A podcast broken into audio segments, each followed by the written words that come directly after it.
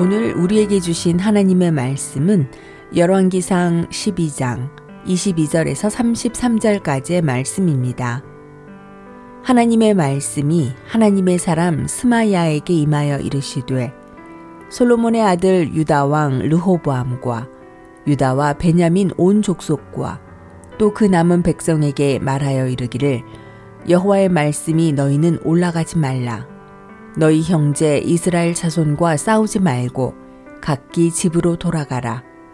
이 일이 나로 말미암아 난 것이라 하셨다 하라 하신지라. 그들이 여호와의 말씀을 듣고 그 말씀을 따라 돌아갔더라. 여로보암이 에브라임 산지에 세겜을 건축하고 거기서 살며 또 거기서 나가서 분우회를 건축하고 그의 마음에 스스로 이르기를 나라가 이제 다윗의 집으로 돌아가리로다. 만일 이 백성이 예루살렘에 있는 여호와의 성전에 제사를 드리고자 하여 올라가면 이 백성의 마음이 유다 왕 된 그들의 주 르호보암에게로 돌아가서 나를 죽이고 유다의 왕 르호보암에게로 돌아가리로다 하고 이에 계획하고 두 금송아지를 만들고 무리에게 말하기를 너희가 다시는 예루살렘에 올라갈 것이 없도다. 이스라엘아, 이는 너희를 애굽 땅에서 인도하여 올린 너희의 신들이라 하고 하나는 베델에 두고 하나는 단에 둔지라. 이 일이 죄가 되었으니 이는 백성들이 단까지 가서 그 하나에게 경배함이더라. 그가 또 산당들을 짓고 레위 자손 아닌 보통 백성으로 제사장을 삼고 여덟째 달 곧 그 달 열다섯째 날로 절기를 정하여 유다의 절기와 비슷하게 하고 재단에 올라가되 베델에서 그와 같이 행하여 그가 만든 송아지에게 제사를 드렸으며 그가 지은 산당의 제사장을 베델에서 세웠더라. 그가 자기 마음대로 정한 달, 곧 여덟째 달 열다섯째 날로 이스라엘 자손을 위하여 절기로 정하고 베델에 쌓은 재단에 올라가서 분양하였더라. 아멘.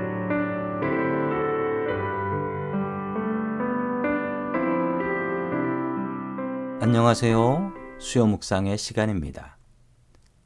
솔로몬의 어리석은 정치와 그의 아들 르호보암의 실정으로 이스라엘은 남과 북으로 나뉘게 되었습니다. 하나님께서는 여로보암을 선택하셔서 북이스라엘의 왕으로 세워 주셨지요. 여로보암도 처음에는 하나님의 그 은혜에 감사했습니다. 그러나 시간이 지날수록 감사는 흐려져 갔고 여로보암은 이스라엘 백성들에게서 하나님을 지우기 시작했습니다. 르호보암을 지지하던 남유다는 유다와 베냐민 지파밖에 없었습니다. 나머지 10개 지파는 여로보암을 따르는 북이스라엘이 되었지요. 여기서 큰 문제가 있습니다.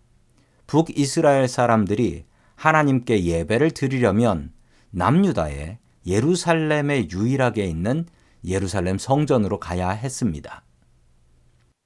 북이스라엘 사람들이 남유다와 교류를 시작하게 되면 언젠간 다시 통일이 될 수도 있는 일이었습니다. 여로보암은 통일을 원하지 않았습니다. 자신의 왕국만 영원하기를 바랬지요. 북이스라엘 사람들이 예배를 드리러 남유다에 가면 빈손으로 가지 않았습니다. 그들은 헌금을 가지고 갔고 그 중에는 상당량의 11조도 있었습니다. 북이스라엘의 돈이 남유다로 그냥 흘러 내려가는 것이었죠. 여로보암은 이것을 끊어버리기 원했습니다. 완전한 분단을 통해서 자신의 나라를 영원하게 만들고 싶었던 것이지요.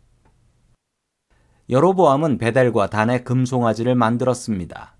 그리고 이곳저곳 여러 곳에 산당을 지어서 하나님만 섬겨야 된다라고 주장하던 레위인들은 제사장에서 제거해 버리고 말 잘 듣는 일반인들을 제사장으로 세워 아무 신에게나 예배할 수 있는 자유를 주어 버렸습니다. 이것을 종교 혼합주의라고 합니다. 하나님께서 가증히 여기시는 것이지요. 여로보암은 하나님을 배신했습니다.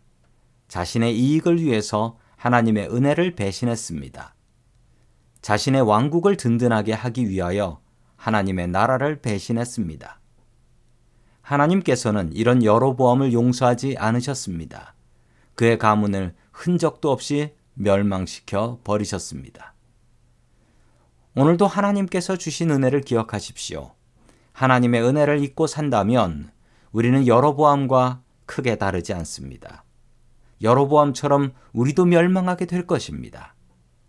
나의 이익을 위해서 하나님을 배신하지 마세요.